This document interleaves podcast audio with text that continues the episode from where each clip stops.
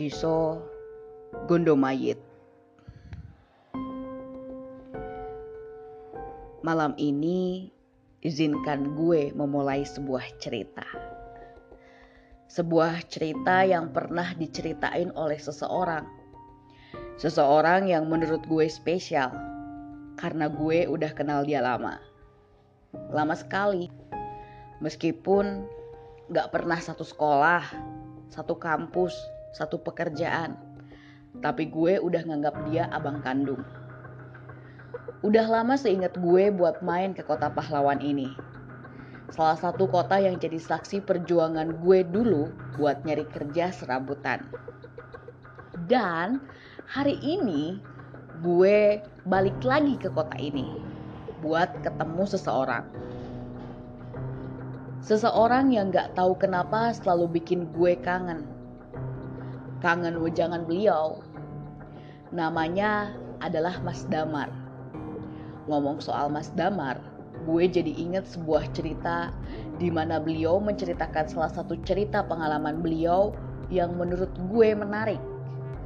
Terlepas dengan sebegitu ngerinya cerita itu, tetap saja cerita ini adalah cerita yang selalu gue ingat. Cerita tentang Deso Gondomayit Desa gila, kata Mas Damar. Matanya masih menatap ke sana kemari, seolah peristiwa itu membekas di ingatannya. Gila bagaimana? Gue bertanya, penasaran. Bagaimana nggak gila? Setiap hari selalu saja ada yang mati. Kalau tidak ada yang mati, katanya justru mengundang musibah Percakapan kami sahut menyahut, membuat gue semakin penasaran. Sampai pandangan gue teralihkan ketika motor Honda RC hitam baru saja berhenti. Mas Erik, sosok yang juga gue kenal akrab, datang, duduk, dan memesan kopi di sini. Gue melihat Mas Damar melihat Mas Erik. Rick, ini loh, ceritakan cerita kamu dan aku yang zaman masih kuliah, waktu kita nyasar di sebuah desa yang bernama Gondomayit. Wajah tenang Mas Erik tiba-tiba berubah, mengisyaratkan ketidakenakan, dan gue bisa menangkap raut ngeri itu dari alisnya. Masih diingat saja, sudahlah lupakan Mendengar itu, gue pun langsung memohon. Sejujurnya, gue paling suka mendengar cerita-cerita seperti ini. Toh, gue udah gak asing lagi dengan hal-hal seperti itu. Awalnya, Mas Erik tanpa ogah menceritakan. Berbekal bujukan bahwa gue yang akan bayar kopi ditambah rokok untuk cerita ini, gue pun menyanggupi Di sinilah gue melihat Mas Erik menunjuk sesuatu. Arah utara dari kota pahlawan ini. Gue mengenyitkan dahi. Kamu tahu daerah di utara gunung? Gue mengangguk. Di sanalah desa ini berada. Dan di sinilah cerita ini dimulai. Mas Damar baru saja ditunjuk untuk menjadi ketua Mapala periode tahun 2011-2012 di universitas. Salah satu universitas yang cukup dikenal di kota ini. Menjabat menjadi ketua pada semester 6 bukanlah hal bijak. Terlebih ketika ada agenda bahwa bulan Juli akan ada proyek untuk mendaki puncak Mahameru di mana empat universitas bersama Mapala mereka akan bergabung. Di sinilah Mas Damar membuat satu acara dadakan untuk mempersiapkan kesanggupan tim pada bulan Juli. Tetapi tak satu pun anggota sanggup karena bertepatan dengan UTS.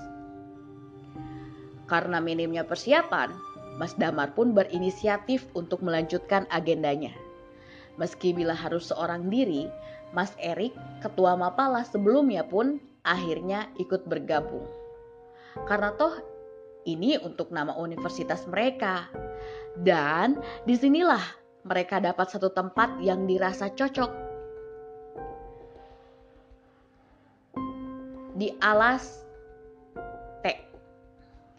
Salah satu tempat untuk melatih stamina karena medannya yang menanjak dan juga tempat terbaik untuk mendapat momen di mana suhu tempat ini nyaris seperti suhu di puncak Mahameru.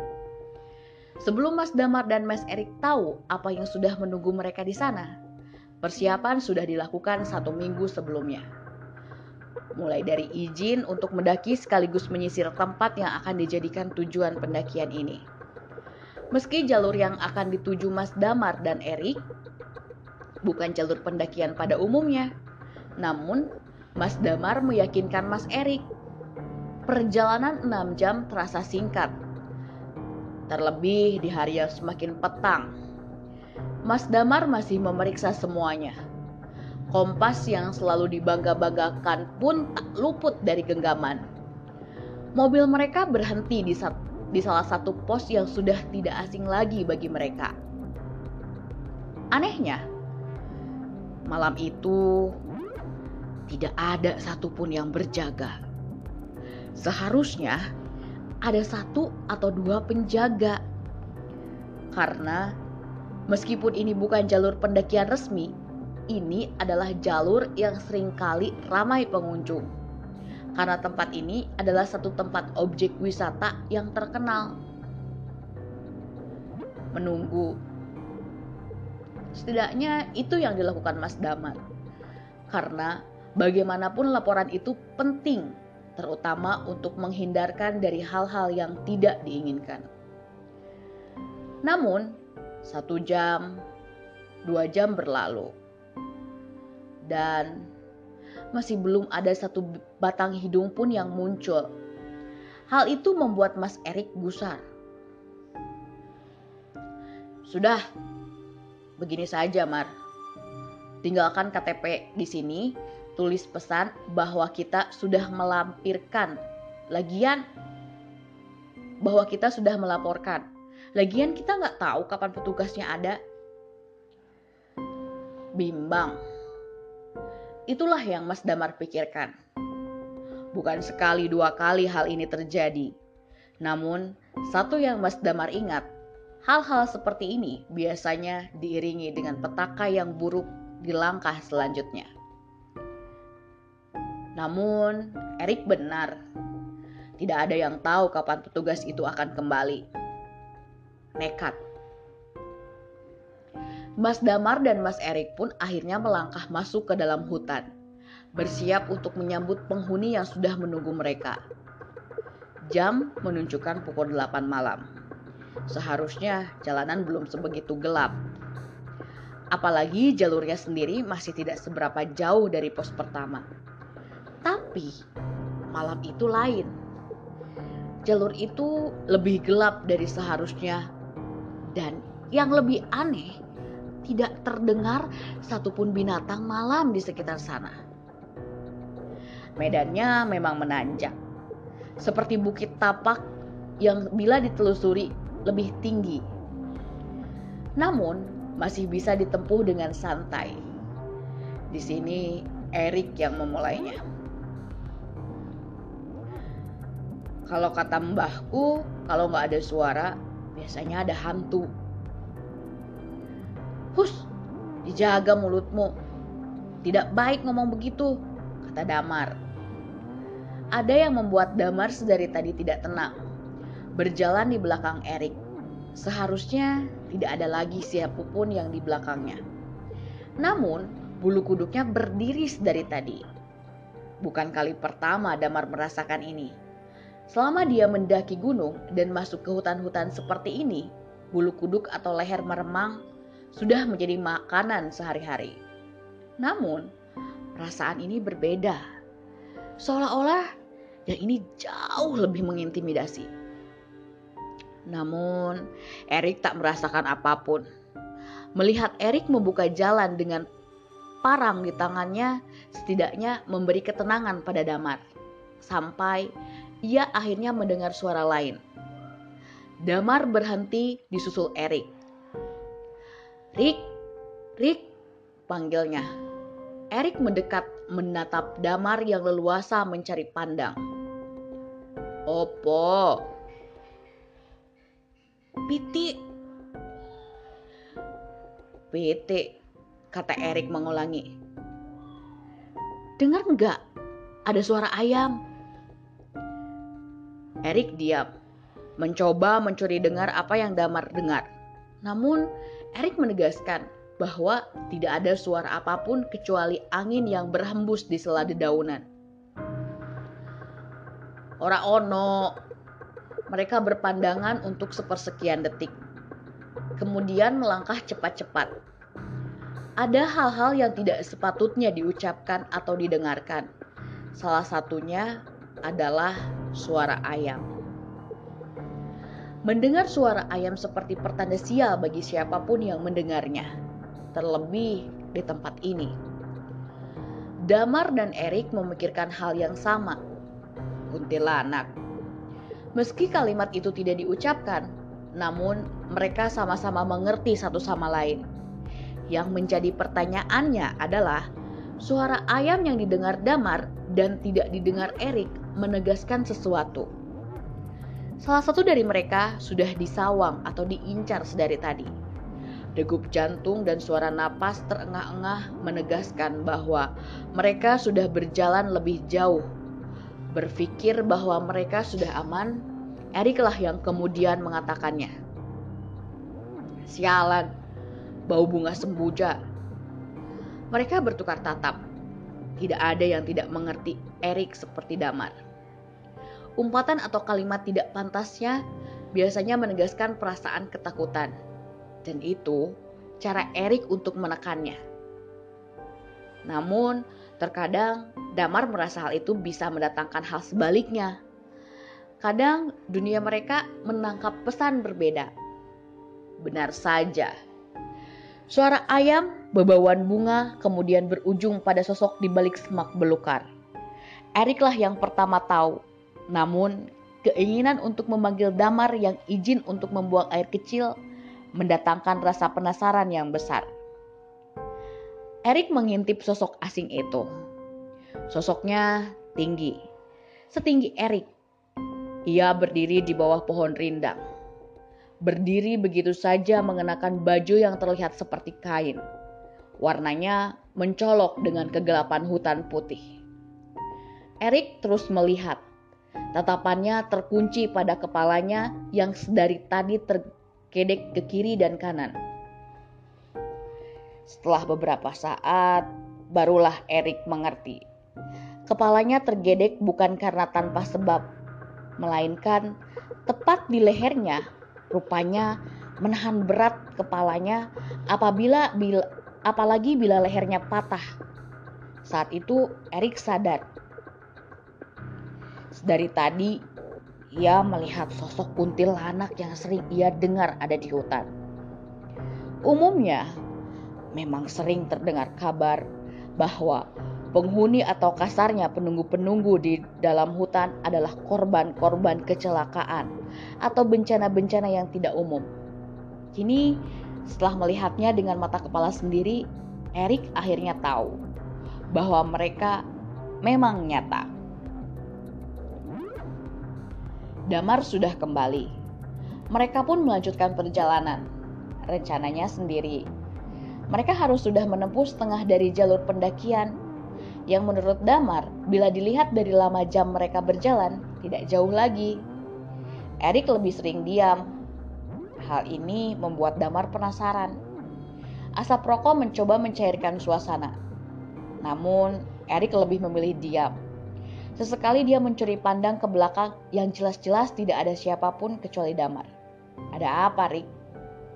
Gak ada. Damar tahu Erik sedang berbohong.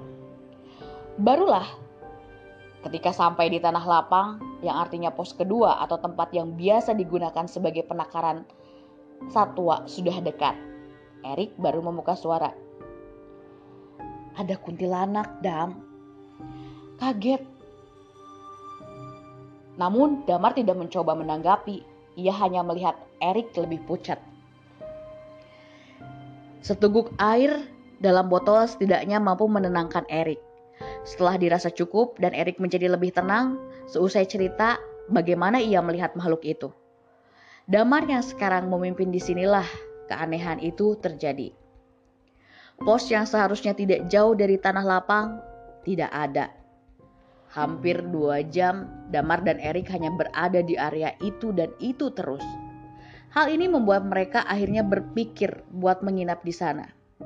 Terlepas dari apa yang mereka alami ini, mereka memutuskan pasrah. Sampai terdengar suara langkah kaki menghentak dan sontak, mereka terjaga. Diikutilah suara ramai itu. Di sanalah Erik dan Damar melihatnya. Orang-orang berjalan berjejeran, seolah ada sesuatu yang sedang mereka kerjakan. Sampai mata Erik dan Damar tertuju pada barisan paling depan. Di sanalah mereka baru sadar ada perkuburan mayit. Untuk apa? Orang-orang menguburkan jenazah pada malam buta seperti ini. Setidaknya itu yang Damar dan Erik pikirkan. Sampai baru mereka sadar bagaimana mungkin ada penguburan jenazah di tengah hutan. Keganjilan itu sebenarnya sudah dirasakan dari awal masuk ke dalam hutan. Mas Damar dan Erik hanya diam sembari memandangi rombongan itu semakin jauh. Hingga akhirnya kehadiran mereka benar-benar lenyap di telan kegelapan hutan. Di tengah perasaan campur aduk itu, tiba-tiba Mas Damar mengeluh kesakitan. Sebenarnya sedari tadi mereka berjalan menempuh medan berat itu. Di bagian selangkangan Mas Damar, rasa nyeri. Namun, ia mencoba menahannya. Puncaknya, ketika Mas Erik mengajak untuk lanjut, tiba-tiba Mas Damar mengeluh tidak bisa melanjutkannya. Diceritakanlah kondisinya, dan ketika diperiksa, apa yang terjadi? Mas Damar nggak tahu lagi harus ngomong bagaimana kondisinya ke Mas Erik. Gimana Mar? Bisa lanjut apa tidak? Mas Damar memanggil Erik, memintanya mendekat sembari menceritakan keluhannya. Dan ketika dia menunjukkan kondisinya saat itu, Mas Erik hanya bisa melotot, gak percaya atas apa yang dia lihat. Sialan, Kenapa dengan kamu ini? Tanya Mas Erik. Matanya fokus melihat sesuatu yang ganjil itu. Mas Damar hanya diam. Wajahnya pucat. Jangankan menjawab pertanyaan Erik. Kapan dan bagaimana ini bisa terjadi saja, Mas Damar tidak tahu. Enggak tahu, Rik. Melihat kondisi Mas Damar seperti itu, Mas Erik akhirnya menyuruh Mas Damar bersandar di pohon. Pikirannya fokus ke rombongan yang tadi lewat. Jin atau bukan? Mas Erik harus memanggil mereka agar Mas Damar segera tertolong. Tidak hanya itu, hal seperti ini baru pertama kali Mas Erik hadapi. Bagaimana bisa terjadi hal-hal seperti ini? Padahal mereka tidak lupa berdoa agar dilancarkan semuanya. Tapi kok bisa testisnya Mas Damar membesar seperti itu? Besarnya sendiri nyaris sama seperti kepalan tangan yang menggenggam. Mas Erik cuma berpikir satu hal. Pasti jin gunung yang melakukannya. Mas Erik pun meninggalkan Mas Damar seorang diri. Ia berlari menembus semak belukar menuju ke rombongan yang sudah hilang lenyap di tengah kegelapan. Ada hal yang aneh dan entah Mas Damar dengar atau tidak, tapi Mas Erik yakin Tadi ketika mereka mengintip rombongan itu, ia mendengar suara gamelan yang didengungkan. Hal itulah yang membuat Mas Erik tidak berani bicara karena fokus mendengar alunan dari gamelan yang dipukul. Tidak hanya itu, ekspresi wajah dari iring-iringan itu tidak satupun menunjukkan wajah sedih atau bersimpati. Sebaliknya, wajah-wajah itu sumringah seperti sedang mengadakan pesta. Lalu Keranda mayit yang dipinggul pun asing. Biasanya ditutup dengan kain hijau tua. Namun, yang Mas Erik dan Damar lihat, keranda mayit itu ditutup dengan kain hitam lengkap dengan bunga melati terajut sebagai pengiringnya. Hal-hal itu yang dijadikan Mas Erik patokan. Semoga ia masih bisa mendengar iring-iringan musik gamelan. Dan semoga mereka memang manusia. Berlari kurang lebih 10 menit dan semakin jauh lokasinya dari Mas Damar yang masih menahan nyeri, Mas Erik sadar rombongan itu sudah lenyap. Memisahkan, menyisakan tanda tanya bagaimana bisa mereka berjalan santai dengan menggendong mayit di medan yang naik turun seperti ini. Putus asa.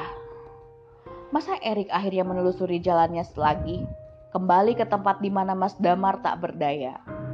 Ia berharap segera selesai dan keluar dari area belantara ini. Rupanya, ketika kembali, Mas Erik kaget saat di hadapannya Mas Damar tidak sendirian. Di depannya ada nenek-nenek tua, di punggungnya ia memanggul kayu bakar. Terlihat dari jauh Mas Damar tampak mengobrol dengan sosok asing itu. Membuat Mas Erik bertanya-tanya, ragu, lalu mendekat. Saat itulah baru diketahui nenek itu adalah warga lokal. Ia tinggal di desa tidak jauh dari tempat mereka berada. Nenek itu menawarkan tempat persinggahan sekaligus memberitahu bila apa yang terjadi pada Mas Damar adalah akibat dari Weltuk. Weltuk. Apa itu? Tanya Erik. Di situlah si nenek yang mengaku bisa menyembuhkan Mas Damar bercerita. Weltuk itu adalah demit atau lelembut penunggu sungai yang marah sama Mas Damar karena tanpa sengaja Mas Damar sudah mengencinginya. Akibatnya, Mas Damar diselentek dikeplak area kemaluannya. Ragu dan khawatir awalnya. Ketika si nenek yang dipanggil Mbah Dok itu menawarkan Mas Erik dan Mas Damar untuk mengikutinya ke desa tempatnya tinggal. Tapi karena keadaan saat itu benar-benar darurat memaksa Mas Erik akhirnya setuju. Diboponglah Mas Damar dengan kondisi itu. Selama perjalanan, si nenek bercerita banyak hal. Salah satunya mengatakan permisi kalau mau buang hajat atau apa pun. Mereka tidak terlihat bukan tentu tidak ada. Meskipun hanya sekedar izin dengan suara berbisik pun mereka bisa mendengar. Termasuk Wanggul yang sekarang mengikuti Mas Erik. Kaget. Mas Erik kemudian bertanya dengan muka ngeri. Wanggul apa mbah? Si nenek berhenti. Melihat jauh ke belakang, di sana ia menunjuk hantu wanita yang mati karena kecelakaan. Lehernya patah dan dari tadi dia ngikutin kamu. Wangi apa yang kamu cium? Mas Erik pun mengatakannya. Sembujo, si nenek mengangguk. Tidak apa-apa kalau sembujo, kalau bawa bangkai, nah itu baru berbahaya. Sebenarnya kata Mas Erik, bahasanya si nenek ini Jawa halus. Tapi karena gue nggak bisa pakai bahasa Jawa halus, pakai bahasa Surabaya aja ya, mohon maaf ya. Lalu, bagaimana Mbah? Sampai kapan saya akan diikuti? Biarkan saja, nanti juga pergi sendiri, kata si Mbah. Benar rupanya, di depan terlihat sebuah desa. Namun desanya ini tidak terlalu besar. Rumah-rumahnya terbuat dari anyaman bambu. Pokoknya sangat jauh berbeda dengan kondisi rumah zaman sekarang yang dibangun dengan bata dan semen. Tepat di sudut rumah paling ujung, gentingnya terbuat dari ranting dengan ditutup daun kelapa kering. Simbah mempersilahkan masuk. Tidurkan dulu temanmu di sini. Simbah masuk ke ruangan dalam Simbah masuk ke dalam ruangan. Sedangkan Mas Erik dan Damar ditinggal di teras rumah. Ada bangku besar untuk merebahkan badan Mas Damar. Mas Erik masih nggak habis pikir hanya karena kencing bisa seperti ini. Selidik demi selidik, Mas Erik melihat ke sana kemari. Tatapannya menyapu dari rumah ujung ke ujung. Hanya ada 13 atau kurang rumah di sini. Dan sebelumnya, ia tidak pernah dengar di daerah ini ada desa. Namun, tengah malam seperti ini, desa ini sunyi dan sepi. Cukup membuat ngeri. Simbah keluar, di tangannya ada kendi minum ini lalu pas minum nanti menghadap ke selatan biar penyakitnya pergi ke selatan ya nak. Berusaha keras berdiri, Mas Damar meneguk air itu. Sekarang masuk rumah, jangan keluar dulu, biar bencananya bisa pergi. Mas Erik tidak paham maksud si Mbah saat mengatakan balasado. Namun Mas Erik mengiyakan tawaran itu. Kali ini mereka yakin Mbah yang menolong mereka mungkin memang manusia. Di dalam rumah persis seperti yang dibayangkan Mas Erik. Rumah desa yang benar-benar seperti pedalaman tidak mungkin ada listrik. Bahkan peralatannya semua benar-benar lawas. Mas Damar sudah tertidur lelap. Setelah dipersilahkan untuk istirahat, saat itulah kaget bukan main. Mas Erik mendengar suara gamelan itu. Sekarang Mas Erik baru paham. Mungkin rombongan itu adalah rombongan orang-orang desa ini. Namun, kenapa musik gamelannya seperti dekat sekali? Si Mbah menuju ke pintu dan membukanya. Di depannya ada anak kecil. Wajahnya pucat dan ekspresinya tidak menyenangkan. Semakin dipandang, membuat hati Mas Erik jadi gelisah sendiri. Si Mbah tampak mengobrol lama, mencoba mencuri dengar, Mas Erik hanya mendengar kalimat patah-patah. Kalimat yang didengar Mas Erik hanya giliran mati, saudara, ilmu. Habis itu pintu ditutup. Simbah kembali masuk dan mengambil kain, lalu menutup kepalanya dengan kain itu. Di sana Mas Erik pun bertanya, Bade pun dimbah saat itulah Simbah menawarkan Mas Erik, apakah mau ikut atau tidak. Tawaran itu awalnya membuat ragu Mas Erik, karena ia harus menjaga Mas Damar. Tapi ada keinginan besar yang membuat penasaran, terutama bila melihat wajah anak pucat itu. Seperti ada sesuatu yang ganjil. Mas Erik pun ikut. Setelah lama menimbang-nimbang keputusan, rupanya Mas Erik dibawa di sebuah desa di depannya banyak orang sudah menunggu. Benar dugaannya. Ada gamelan yang ditabuh di antara kerumunan itu. Tidak beberapa lama, pandangan Mas Erik menuju ke pintu rumah. Keluar empat lelaki setengah baya. Mereka mengangkat keranda mayit yang membuat Mas Erik tidak nyaman. Dalam pikirannya, ia bertanya-tanya. Tadi bukannya sudah melakukan prosesi pemakaman? kok diadakan pemakaman lagi? Di sanalah si Mbah yang memimpin. Ia berjalan di barisan depan. Karena sudah setengah jalan, Mas Erik pun terpaksa mau tidak mau harus ikut. Di sepanjang perjalanan yang naik turun, tampak wajah-wajah itu menunjukkan ekspresi sumringah.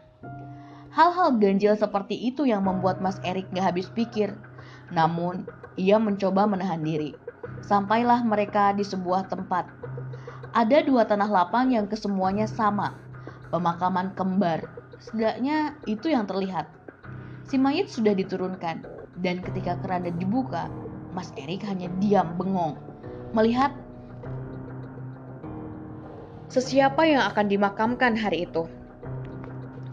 Rupanya yang akan dimakamkan malam ini adalah bocah yang tadi berdiri di depan pintu si Mbah. Jancuk lah, batin Mas Erik. Seolah gak percaya apa yang dia lihat. Semakin dilihat, wajahnya semakin sama persis dengan apa yang Mas Erik saksikan. Tidak mungkin ia salah lihat. Gue yang dengar Mas Erik cerita menatap bingung. Maksudnya gimana mas? Anak yang dikubur itu sama persis sama anak yang gedor pintu itu kah? Mas Erik menghisap rokoknya lama, lalu mengangguk. Gak mungkin ah, kata gue mencoba berkilah. Namun sanggahan gue hanya dijawab dengan wajah murung Mas Erik. Gak cuma itu, Mas Damar yang terkenal realistis pun hanya diam. Matanya tertuju pada segelas kopi yang mulai dingin. Malam melanjutkan ceritanya. Mau tidak mau, Mas Erik menyaksikan prosesi pemakaman itu di tengah pemakaman. Mas Erik melihat gelagat yang aneh, di mana semua orang tampak sedang menari-nari. Beberapa bernyanyi dengan nada gamelan mengalun-alun yang lebih membuat Mas Erik tidak bisa mengerti adalah si bocah dikubur dengan mata masih terbuka lebar. Gue nggak bisa bedain antara mau ketawa atau menahan ngeri mendengar cerita Mas Erik. Gimana sih maksudnya? Itu anak sudah mati apa belum sebenarnya? Mas Erik masih diam lama. Kemudian Mas Damar memotong cerita Mas Erik hening, sepi, sunyi. Setidaknya itulah yang dirasakan Mas Damar. Ia terbangun meski mata masih terkantuk-kantuk. Dilihatlah ke sana kemari, ia baru ingat. Ia baru saja terlelap di atas ranjang rumah seseorang. Seorang wanita tua yang menawarkan rumahnya. Dicarinya Mas Erik. Namun tidak ditemukan kawan seperjalanannya itu. Maka dengan tetapan kebingungan sekaligus penasaran, Ke mana semua orang pergi? Mas Damar mencoba memanggil-manggil Mas Erik. Namun, tak kunjung ada jawaban. Begitu juga dengan wanita tua itu. Dengan keadaan masih linglung, ia melihat kondisinya, ukuran testisnya belum normal. Namun, jauh lebih baik dibandingkan beberapa saat yang lalu. Mas Damar berdiam diri sebentar. Dilihatnya, langit-langit dari teras rumah masih gelap Ucapnya dalam hati, artinya satu malam belum terlewati. Mas Damar pun kembali masuk ke rumah yang ter, yang lebih terlihat seperti gubuk itu. Sampai ia merasa penasaran dengan ruangan dalam milik si wanita tua itu. Dengan perlahan, Mas Damar mendekat. Di dalam rumah, Mas Damar mencium bebauan yang familiar Rupanya itu adalah bau dari daun sirih yang digunakan wanita tua itu. Bagaimana Mas Damar tahu bebauan itu? Karena rupanya Mas Damar sudah sering menciumnya di rumah mbah buyutnya yang juga menggunakan itu untuk pembersih gigi. Tangan Mas Damar cekatan memeriksa rumah itu. Meski tidak sopan, rasa penasaran Mas Damar begitu besar. Matanya sibuk mengawasi ini itu. Sampai Pandangannya menangkap sebuah kotak dengan ukiran Majapala, sebuah ukiran khas Jawa. Mas Damar pun mendekat. Pelan, pelan, pelan. Rupanya, kotak itu tidak dikunci. Dengan leluasa, Mas Damar pun mengangkatnya. Namun, perasaan Mas Damar mendadak tidak enak. Bebauan yang awalnya didominasi bebauan daun siri tiba-tiba lenyap begitu saja berganti menjadi bebauan seperti kentang atau umbi kayu yang dibakar. Semua orang tahu bebauan itu bebauan apa. Biasanya ketika mencium bebauan lenguh seperti itu, maka artinya tidak jauh dari tempatmu berdiri ada makhluk familiar yang sudah terkenal sedang mengawasimu. Pocong. Namun Mas Damar belum tahu akan hal ini. Ia nekat membuka kotak itu. Begitu kotak dibuka, Mas Damar menatap heran karena yang ia lihat hanya tumpukan pakaian bernuansa warna putih tertumpuk berantakan begitu saja. Maka Mas Damar bersiap menutupnya lagi. Namun tiba-tiba dia curiga dengan pakaian itu. Diambillah satu helai pakaian dan ketika pakaian itu terangkat di tangannya, ia memeriksa dengan seksama. Sampai ia yakin dan menatap ngeri pakaian itu.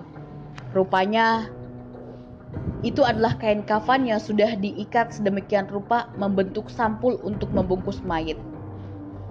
Mas Damar sontak melempar pakaian itu begitu saja.